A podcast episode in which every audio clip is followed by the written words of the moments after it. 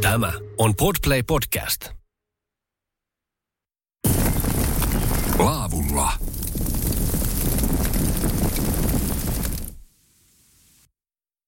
Radio Pookista laavulla ohjelmaa kuuntelet ja edelleen voi sanoa, että kun tässä ympärilleni katson, niin sielu lepää. Nimittäin Tenojoen varrella on Joonas tälläkin kertaa täällä. Tänne sanotaanko, että Tenojoen varressa, nyt en ole kovin montaa kertaa tässä Lapin kiertueella ollut, mutta nyt on. Ja Väinö Väiski Kuttormo on mulla täällä nyt sitten tällä kertaa jututettavana. Terve Väiski. Terve vaan. Väinö Väiskinä tunnetaan täällä ja Kyllä, kyllä. aika moni sut täällä tietää. No, pienellä paikkakunnalla tahtoo olla, että, että kaikki tuntee kaikki. Teidän suku on kalastanut ja kauan. Kyllä, vuosisatoja. Miten sulla itsellä henkilökohtaisesti, niin jos nyt puhutaan alkuun pelkästään kanssa tästä kalastuksesta, niin oliko se silloin ihan pienenä poikana todella lähellä sydäntä? Tietenkin kun Tenojoen varressa ollaan, niin voisin kuvitella, että jopa tyhmä kysymys. Eh, No, en minä nyt sanoisi, että tyhmä kysymys, mutta eh, on selvää, että silloin lapsuudesta asti niin mm, ensimmäiset eh, kerrat olen ollut vanhempien mukana. Siitä ei ole muistikuvaa, mutta heidän kertoman, kertoman mukaan niin olen ollut veneen kokassa nukkumassa, kun he ovat olleet pyytämässä. Että eh, kyllä sitä aika varhain on aloitettu, että eh, itsellä muisti yltää kyllä tuonne 60 vuoden taakse, että milloin on ruvennut niin itse muistamaan. Ja, ja eh, ei ollut silloin näitä tabletteja ja kännyköitä, millä pelailtiin. Teno oli kesällä, se oli leikkipaikka, se oli eh, Tenon rannat ja muuta, että, eh, mutta samalla myöskin tietenkin sitten noin niin kuin eväks, eh, kalan kannalta, niin kyllä sieltä evästä otettiin. Toisaalta nämä lähetyslaitteetkin medialla oli, ne oli huomattavasti isommat, eli ja nyt kun tässä tehdään, niin ei ole oikeastaan tämmöinen pieni nap, nappimikrofoni leuva alla ja täällä pystytään juttua tekemään ja tämä sitten radiotaajuuksilta kuullaan ja me tehdään myöskin semmoista pientä videointia täällä Lohipato, mikä on tänä aiheena, niin sitä nyt tällä hetkellä tuonne ei voi asettaa, ei ainakaan sillä, että se pyytää. Näin on. E- Eli turha sinne nyt on ruveta laittamaan patoa, jos ei sinne saa verkkoja panna pyyntiin, niin se on vähän niin kuin turhaa työtä. Se on sen verran kovaa homma, että ei, ei, ei kyllä tällä iällä inspiroidu, vaikka kuinka houkuttelisi. Minkälaiset perinteet on nimenomaan lohipadolla? Lohipadolla on hyvin pitkät perinteet, eh, vuosisatoja. Eh, 1600-luvun alkuun varmaan mennään, eh, mennään niin kuin lohipadon suhteen. Että tietenkin alkuun on ollut, ollut pelkästään tuota, eh, niin sanotusta vaajoista tehtyä pato, eh, patoja, tai me kutsumme patopukeiksi noita puusta tehtyjä kolmijalkajuttuja. Vaajoista, mitä tarkoittaa vaajoista tehdä? No vaaja on, jotkut puhuu vaajassa eh, tämä, mutta minusta se ei kuvaa kovin hyvin, mutta patopukki, niin se kuvaa minusta paljon paremmin tuota, tätä kokonaisuutta, itse tätä, tätä systeemiä. No, tästä saadaan myöskin videota kanssa tuonne Pooki Facebookiin. Väinö Kuttorm on mulla tällä kertaa siis Laavulla ohjelmassa vieraana. Kuunnellaan pikkasen musiikkia. Miten muuten, ennen kuin jatketaan, niin onko Väiskillä jotakin semmoista mielimusiikkia? Mulla ei kovin paljon ole niitä mielikappaleita, mutta yksi on, Juise Leskinen on tehnyt semmoinen kuin norjalainen villapaita. Aika harvoin sitä kuulee enää, enää radiossa ainakaan, että se olisi mukava kyllä, jos se soitettaisiin. Se löytyy meiltä Radio Pookista, joten Juise Leskiseltä norjalainen villapaita seuraavaksi. Villapaitaa tosin ei täällä Tenojoella, Tenojoen varressa tällä hetkellä tarvi, on sen helteistä kelit. Kuunnellaan tuo kappale, jutellaan vaikka siitäkin kohta Väiskin kanssa lisää. Laavulla ohjelmaa kuuntelet ja tällä kertaa Lapin kiertue siis Tenojoen varressa ja raataillaan tällä kertaa lohipadon tekemisestä. Laavulla. Isäntänä Joonas Hepola.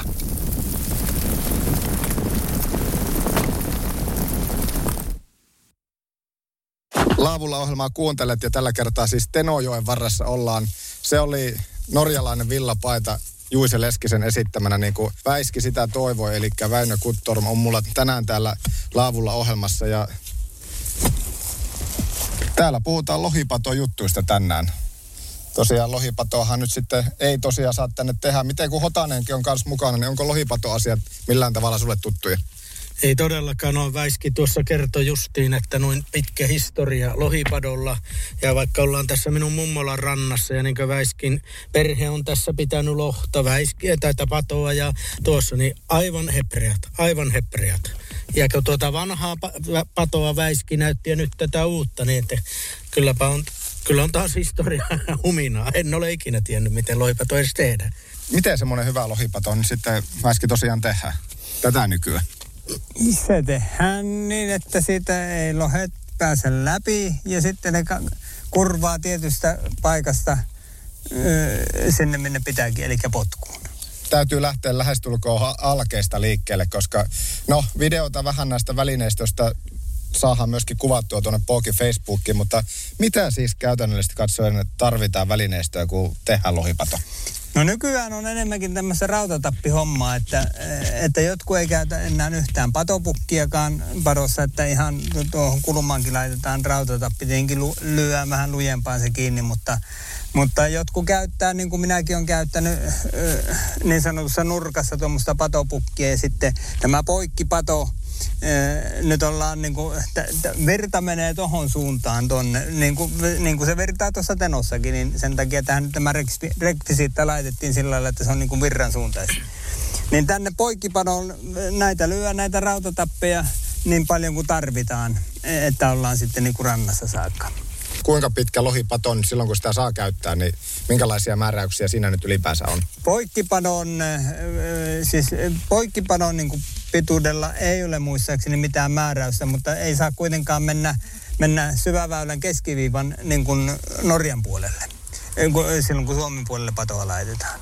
Ja sitten taas padon kokonaispituus, niin se on määritelty. Se on, se on 80 metriä maksimissaan. Tällä on ihan älyttömän pitkät perinteet tällä lohipadon tekemisellä. Varmasti voi kuvitella, että tässä nyt on paljon muutoksia tullut sitten vuosikymmenien ja käytännössä katsoen siis myöskin vuosisatojen aikana. On tullut paljonkin muutoksia. Minkälaista se oli silloin? Sä nyt kerroit Väiski, että minkälaista se on nykyään, mutta mitä silloin ennen vanhaa, niin miten lohipadolla on ennen kalastettu? No, silloin on ollut varmaan poikkipatoja on ollut ja sitten on ollut mertapatoja – ja, ja näitä, näitä potkupatojakin, mutta ne poikkipadothan on ollut se, semmoisia, että se on yksinkertaisesti teno padottu poikki ja sen alapuolella sitten jollakin nuotalla tai kulleverkolla otettu sitten ne lohet sieltä ja, ja ne on ollut norjalaiset ja suomalaiset yksissä tuumin siinä mukana, niin kaikille on saatu kalaa. Tämä poikkipatosysteemi on kielletty jo 1800-luvun puolella loppupuoliskolla puolen välin jälkeen, että sitä ei ole saanut enää harrastaa pitkin pitkin aikoihin, mutta ennen alkuun verkot on ollut hampusta, eli e, materiaalin osalta on tultu kyllä aika, aika harppaus. E, nykyään on verkkoja. E, välillä oli jopa, jopa monofiiliverkkoja, mutta ne kiellettiin sitten kyllä hyvin, hyvin nopeassa tahdissa, että ne oli vähän liian pyytäviä ilmeisesti patopukkeja ei enää, niin kuin minä kutsun tuota puurakenteista patopukiksi, niin niitä nyt ei juuri käytetä. Tuolla on kyllä vielä jollakin semmoinen perinteinen pato, mikä on patopukeissa te- tehty, mutta se vain johtuu siitä, että se pohja on niin kova, että siihen ei tämmöinen rautatappi uppoa. E, että se, se on niin kuin pakko sitten tuommoisilla patopukeilla tehdä ihan koko Otane, sun mummola on tässä ihan lähellä, mutta kävikö tämä nyt selväksi, mitä Väiski tässä kertoi lohipaton hommista, että tiedätkö, mitä lohipadolla nyt sitten on kalastettu? Kyllä, minä nyt tiedän. Kyllä tiedän, ja niin kuin Väiski kertoi tämänkin, että niin kuin tämä rauta, niin se on, nyt ymmärrän, että tuo tuo niin sanottu tuo, lohi, tuo puinen pato tuossa, että ei mene vaan yksinkertaisesti tenon pohja. Joka paikassa. Niin, mm. joka paikassa ja se ei vaan mene no. tuota. Ja tuosta vielä väiski tuosta, että niin kuin sanoit, tuo monofiliverkko, niin niin kuin sanoit, että se pyysi vaan liikaa. Kö? Kö se, no. sinun mie- mielestäkö tämä on? Että no, tuota... se, se, mm. ilmeisesti se virallinen selitys oli niin, että mono, monofiiliverkot kiellettiin sen takia, kun jos niistä kalat pääsi irti, niin tahto olla, että niissä oli semmoisia repeymiä tai haavaumia ja, ja sillä lailla, että ne, ne kiellettiin kyllä lohenpyynnissä kokonaan. Joo, niitä oli kulkutusverkkona myöskin, mutta padossakin käytettiin. Että... Ei saa yhtään monofoiliverkkoa käyttää nytten olla. Ei, ei, ei muuta ei. kuin se, pienen, pienen kalan pyyntiin. Ne on määritelty sitten se siimakoko sellaiseksi, että okay. jos isompi kala menee, niin se kyllä potkaisee siitä läpi. Just, mm. joo. Tenon varressa siis tällä kertaa ollaan Lavulla ohjelmassa ja kohta jatketaan, jatketaan aiheesta ja oikeastaan pikkasen ehkä aiheen vierestäkin. Eli Väinö Väiski Kuttorma on mulla tänään täällä mukana. Kalamies voi sanoa, että vailla vertaa. Kohta jatketaan.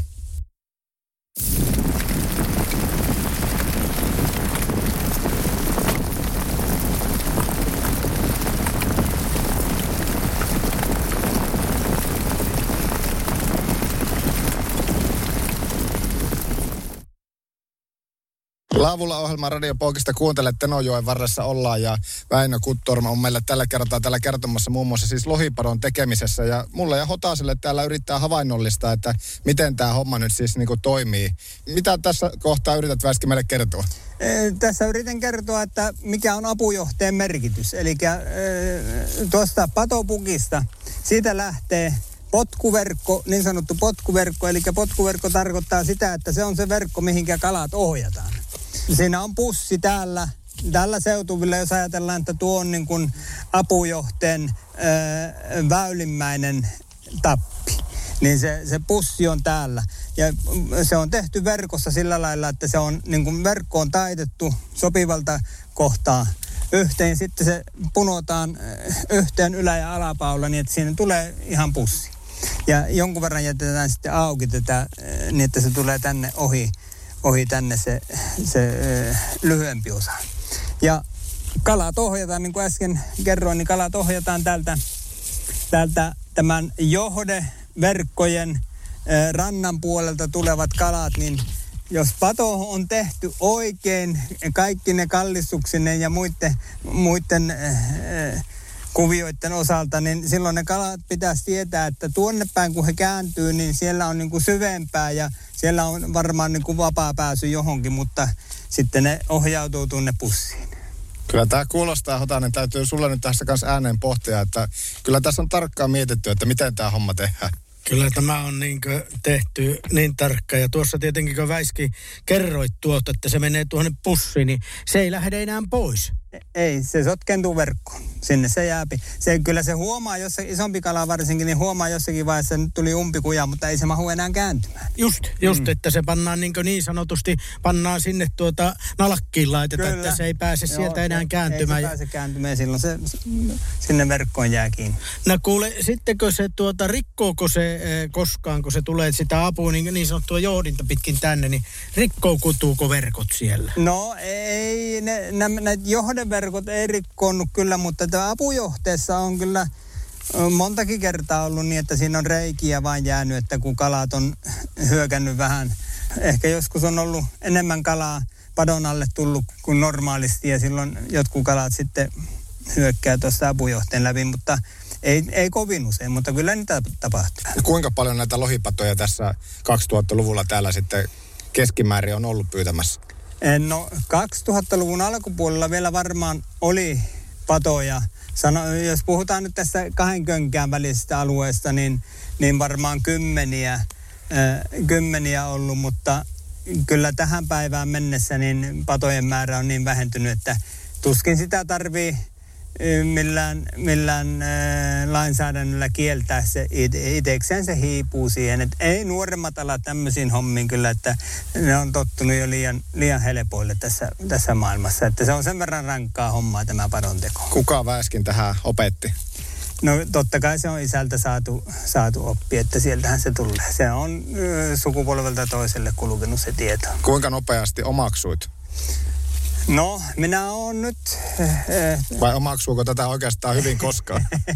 Siinäpä se aina, joka kerta kun olen virittänyt padon, niin aina olen huomannut jotain sellaista, että, että okei, no, noin, tuo, tuo olikin huono homma, että tuo pitää vähän korjata ja niin edelleen. Että ei kai tähän nyt ihan semmoiseksi niin sanotuksi professoriksi koskaan pääse, mutta totta kai kokemus lisää tuo sitä itsevarmuutta ja ja täytyy sanoa, että joskus on onnistunut hyvin ja joskus on vähemmän hyvin.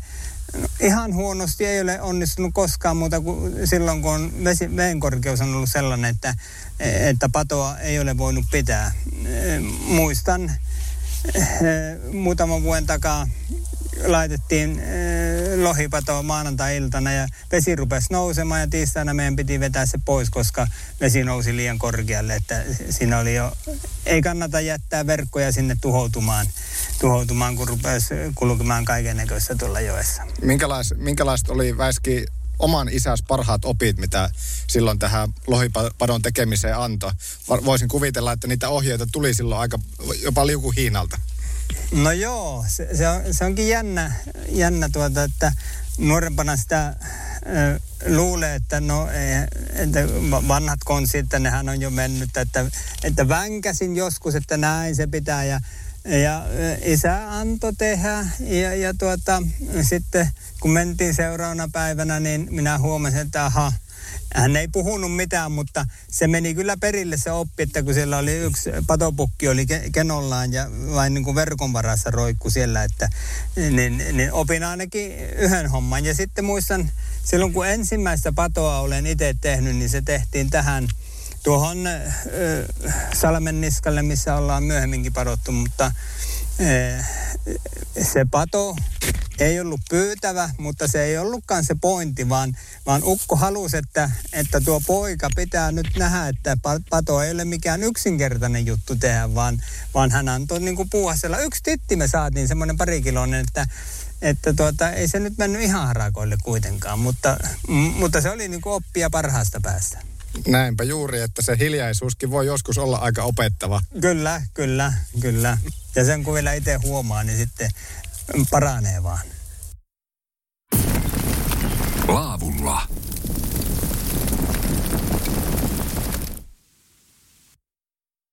Laavulla ohjelmaa kuuntele Tenojoen varressa Lapin kiertue siis on jatkunut ja Väinö Kuttormo mulla tällä kertaa tällä ollut jututettavana. Loh- lohipatoasioista on juteltu ja tuossa aikaisemmin kysyi sitä, että minkälaisia oppeja Väiski sai silloin isältään ja hiljaisuuden kautta isä antoi tehdä sun tavallaan sen, virheen mm-hmm. ja sen jälkeen opit siitä. Joo. No onko, onko tämä perinne sitten kulkenut sinulta vielä eteenpäin?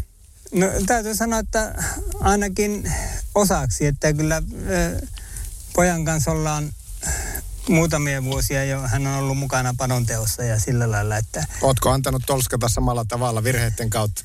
No ehkä sitä on ollut vielä niin ris- riskissä kunnossa, että tuota, on, on niin kuin halunnut itse tehdä, tehdä, mutta varmaan jos vielä joskus lähivuosina auki ja mahdollisuus padontekoon, niin kyllä minä silloin annan tietenkin tehdä, mutta Ehkä minä nyt täytyy sanoa, että vähän säästän ja säälin, että en, en niin kuin ihan, ihan samoja juttuja kantapään kautta opeta, mutta, mutta kuitenkin yritän semmoisella, miten se nyt sanoisi, hiljaisella tavalla siirtää sitä, sitä perinteistä tietoa eteenpäin, että sitten en tiedä, miten tulevaisuudessa, että riittääkö intoa, intoa tuota patohommiin. No sen jos, tulevaisuus näyttää. Niin, mutta jos kovin pitkä tauko tulee tähän lohen, tai tähän lohen pyyntiin, että kielto jatkuu vuositolkulla, niin kyllä voi sanoa, että kyllä se on, silloin nämä, nämä pyyntimuodot kyllä häviää totaalisesti. Toivoisin, että nyt jonkunlainen pyynti sallittaisi joka kesä, vaikka lyhyenkin aikaa ja vaikka jollakin saalisrajoituksilla, mutta, mutta jos se jatkuu vuosikymmenen esimerkiksi, niin ei, ei ole takeita, että elpyykö silti tenon lohikanta. Tutkijat alkavat olla jo yksimielisiä siitä, että meressä, meressä on tapahtunut jotain sellaista, että, että poikaset eivät selviydy enää tänne jokeen. Onko se lohipato, koetko, että se on sitten viimeinen, joka tavallaan sitten taas vapautetaan takaisin käyttöön vai miten se menee? No minä pahoin pelkään, että eh, vaikka se nyt muodollisesti vapautettaisiin tai, tai tämä lohenpyynti sallittaisiin jossakin vaiheessa, niin, niin se ammattikunta, joka tätä on äh, harrastanut, jos, jos käyttää semmoista termiä kuin ammattikunta, mutta se vaan tahtoo, että se ikääntyy eikä enää ole voimia. Ja sitten kun on pitkä väli, milloin ei ole voinut niin kuin sitä perinnettä siirtää tai, tai opettaa ja niin edelleen, se uudelleen syttyminen nuoremmalla sukupolvella, niin minä en oikein usko, että siitä, siitä enää tulee mitään. Että kyllä se tavallaan niin kuin menetetään silloin tämmöinen perinteinen pyynti, pyyntikuvio. Ja tämä on kyllä ehdottomasti äärimmäisen harmillinen juttu, jos Otanen tässä kanssa mietitään tätä juttua, niin noin pitkät perinteet ja jos ne nyt sitten katkeaa ja tauko jatkuu ja tosiaan perinteet ei enää jatku, niin onhan se, onhan se iso takaisku. On tietenkin, ja niin kuin Väiski tuossa kertokin, että niin kuin ikä, eh, ihmiset vanhenee ja mikä tämä nuori sukupolvi, niin onko intoa ja voimaa. Eihän tämä tosiaan, niin kuin olet kertonut Väiski, niin eihän tämä nyt mitään helppoa ole tämän tekeminen ja sitten vielä, että ne pysyy niin paikalla, niin kuin sanoit, niin että kyllä sinä Väiski olet hyvin, hyvin tässä asiassa kyllä jäljillä, että ja jopa voisinko näin käyttää täältä laidan toiselta puolen, että jopa pelko tähän, että tämä loppuu ilman lainsäädäntöäkin. No, näin, näin minä luulen, että näin siinä tulee käymään. Että ei tässä tarvita lakia lopettamaan tätä hommaa. Että kyllä tämä, tämä on jo hiipunut vuosien saatossa, vuosikymmenen saatossa jo hiipunut pikkuhiljaa ja, ja, ja niitä padontekijöitä ei, ei hirveästi ole, että se on kovan luokan työ. Ketä se, tuota, ketä se Väiski tästä, kun katsotaan tuosta, niin kuin sanoit, tuon yläkönkän ja alakonkään välillä, niin onko tässä, niin kuin, no sinä olet tietenkin ollut tässä, onko tuossa Niemelän, Niemelässä ollut padontekijöitä, Karja, Karjalaisella ei ole tietenkään, ja tuolla, tuolla Vetsikossa tietenkin, onko, missä se on tuo? On ollut, ka- joka kylässä on ollut padontekijöitä kyllä, mutta nyt kun lasketaan viime vuosina, kun on tarkasteltu niitä, kuinka paljon on patoja, niin tästä yläkönkälle ei ole kuin yksi pato ollut tässä me, me, me, meidän padossa ylöspäin. Ja, ja sitten siitä alaspäin, niin sitten saadaan mennä jo taas aika huikonen vetsikossa seuraava, että ei niitä kovin tiheässä Suomen puolella. Ja Norjan puolella on tietenkin asia erikseen, että siellä, siellä vielä Lohiniemessä jotkut, jotkut sinnittelee, että tekee, tekee patoja. Väinö Kuttorom tällä kertaa siis Laavulla ohjelmassa Tenojoen varressa ollaan ja jatketaan vielä yhden osion verran Väiskin kanssa. Jutellaan nimenomaan tässä, tästä hienosta luonnosta, joka täältä Lapista löytyy. Kohta jatketaan vielä Laavulla ohjelmassa. Maanantaisin Joonas pakkaa repun ja lähtee retkelle mielenkiintoisten vieraiden kanssa. Ulkoilua, kalastusta, eräilyä ja luonnosta nauttimista. Laavulla, Pookissa, maanantai-iltaisin kello 19.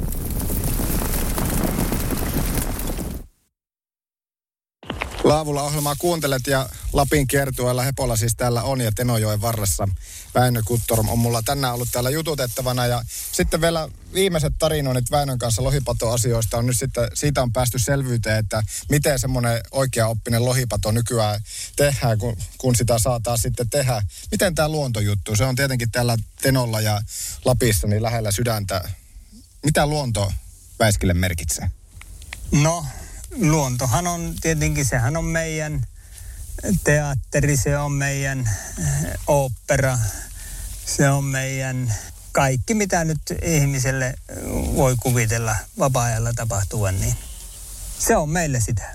Tässä mitä paikallista porukkaa on päässyt jututtamaan, niin ei kovin mielellään semmoiseen ainakaan kovin vilkkaaseen kaupunkiin lähtisi asumaan. No ei, ei. Tuolla Oulussa kun tulee käytyä lapsenlasten tykönä, niin kyllä siinä Merikosken kadulla, kun seitsemännessä kerroksesta katsoo sitä hyörinää, niin, niin kyllä tuntuu, että niin äkkiä pitää päässä pois. Kaksi vuorokautta on niin kuin semmoinen, että silloin rupeaa tuntumaan, että nyt Utsiokea kohti. Vaikka siinäkin merialiranta näkyy, että vähän saattaa tulla kotonen fiilis siinäkin, kun niin seitsemännestä kerroksesta katsoo. En tiedä näkyykö sieltä, mutta ei se tietenkään tätä voita. No ei se, se vaikka kuinka näkyy sitä merta. Se, se, kyllä ne meri, merihenkiset ihmiset on eri, eri kategoriassa, että kyllä se on tämä, Teno voi sanoa, että se on, se on niin kuin elämän virta, se on, se on ollut aina. Ja, ja varmaan niin kauan kuin minä elän, niin se, sillä on suuri merkitys kyllä, kyllä kesäisin tietenkin. Ja talvellahan se on ollut totta kai ennen muinoin kulkuväylä kanssa ja, ja kesällä, mutta, mutta tuota, toivottavasti joskus saa vielä lohta tässä pyytää ja ja luoja olisi sen verran voimia vielä tuleville vuosille, että olisi niin kuin itsekin tuolla pyynnissä mukana. Joo, kyllä mä huomaan, että silmä väiskillä sillä pallaa, että siellä vielä toivottavasti tämä tulee toteutumaan, no. että, että lohikanta elpyy. Sitähän tässä tietenkin kaikki täällä toivotaan, että, että lohi elpyy, lohikanta elpyy. Mm. Jos ei nyt ihan sille 2001 tasolle, niin ainakin lähelle.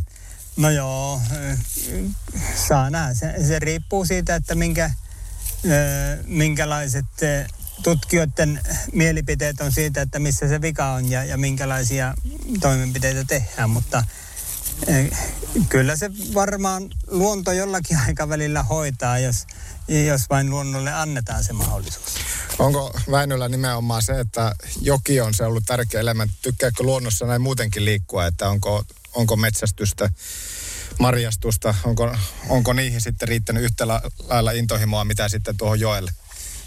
Kyllä voisi sanoa, että tuo kalas on ollut, lohenpyynti, niin se on ollut se kaikista rakkain harrastus tai harrastushan se ei ole. Sehän on ihan semmoista kotitarvepyyntiä, että sillä on ollut, ollut iso merkitys. merkitys. Mutta kyllä nuorempana tuli metsästettyä kanssa ja, ja, ja hervipyynnissäkin on ollut tultua välillä, mutta nyt vanhemmiten niin – ei sitä raski sitä riekkoriepua ampua enää, että, että mieluummin sitten kameralla vaikka kattelee sitä. Että, mutta sitten tuo marjaspuoli, niin se on kyllä nyt, niin kuin, kun ikä on tullut lisää, niin, niin hillastus ja, ja varsinkin hillastus, niin se on, se on mieluista puuhaa. En kysy sitä, että mikä on kaikista suurin kala, mitä olet täältä Tenojoesta saanut, vaan kysy sen, että miten sen kaikista suurimman tai toiseksi suurimman kala sitten olet valmistanut. Mikä on semmoinen sun lempitapa valmistaa kalaa ruuaksi? Suurin ja toiseksi suurin lohi on myyty kauppaan. Se on ollut iso tili sillä, sillä hetkellä. Että kyllä ne yleensä silloin minun lapsuudessa minä muistan, että jos meidän perheessä saatiin iso lohi, niin kyllä se pantiin kauppaan. Kuinka iso se oli ja kuinka monta markkaa sillä silloin tuli? En muista. Suurin paino 22 kiloa tasan ja, ja itse olin 11-vuotias, mutta toki tärkeänä lenkkinä äidillä mukana äiti koukkas lohen ja se vietiin osuuskauppaan ja osuuskaupan puntarilla se oli 22 kiloa. Se oli iso tili, ei ole jäänyt markkoja mieleen, mutta, mutta jotain voi kertoa se, että kun se lohi saatiin meneeseen ja tainutettua ja, ja niin poispäin, niin äitini sanoi, silloin oltiin menossa Lohiniemen kauppaan, niin äitini sanoi, että nyt saat syödä niin monta jäätelötuuttia kuin haluat. Niin se kertoo jotain, että silloin ei niin kuin ollut enää rahasta kiinni. Että en muista montako söin, mutta varmaan aika monta. Veikkaa että äiti koukkas yköisellä venneeseen, että sitä ei huijottu paljon ohi. Juuri näin. Se, se on kerkkaana mielessä koko se tapahtumaketju, mikä siinä oli oli, että tota, äitimuori oli niitä naishenkilöitä, joka ei kyllä lohta pelännyt. Huikea tarina. 22 kilonen. Mitä moniko vuotiaana? 11-vuotiaana. 14.8.1965. Se oli pitempi kuin Väiski. no sa- Lähes tulkoon. Saat olla jo. saat olla jo. Mutta se oli semmoinen aika leviä kala ja, ja tuota, osuuskaupan puntarilla tasan 22 kiloa. Aivan huikea tarina, Hotane. Se on todella huikea. Ja se on tosi. Ja se on punnittu tosi. osuuskaupan puntarilla. Niin on, ja niin kuin Väiski tuossa kertoi tuossa, niin minä tietenkin Väiskin äidin tunsin hyvin, kun tuossa mummolan naapurissa, niin se ei riittää, eikä erittäin hyvä karvakangen tekijä oli Väiskin äiti. Minullakin on ollut äh, Priitan tekemiä karvakenkiä. Äärettömän huippu. Iso kiitos Väiski, että olit kertomassa lohipadon tekemisestä ja muutenkin tästä Tenojoen varren kuulumisia, että näitä oli ilo ja kunnia päästä täällä kuulemaan. Joo, kiitoksia vain teille. Kun tänne asti olette tullut, niin pitää sitä jotakin kertoa, mitä kysytte. Toivotaan, että lohikanta elpyy ja väiskikin nähdään vielä Tenojoella kalanpyynnissä. Sitähän tässä toivotaan. Kiitos. Tämä on Podplay Podcast.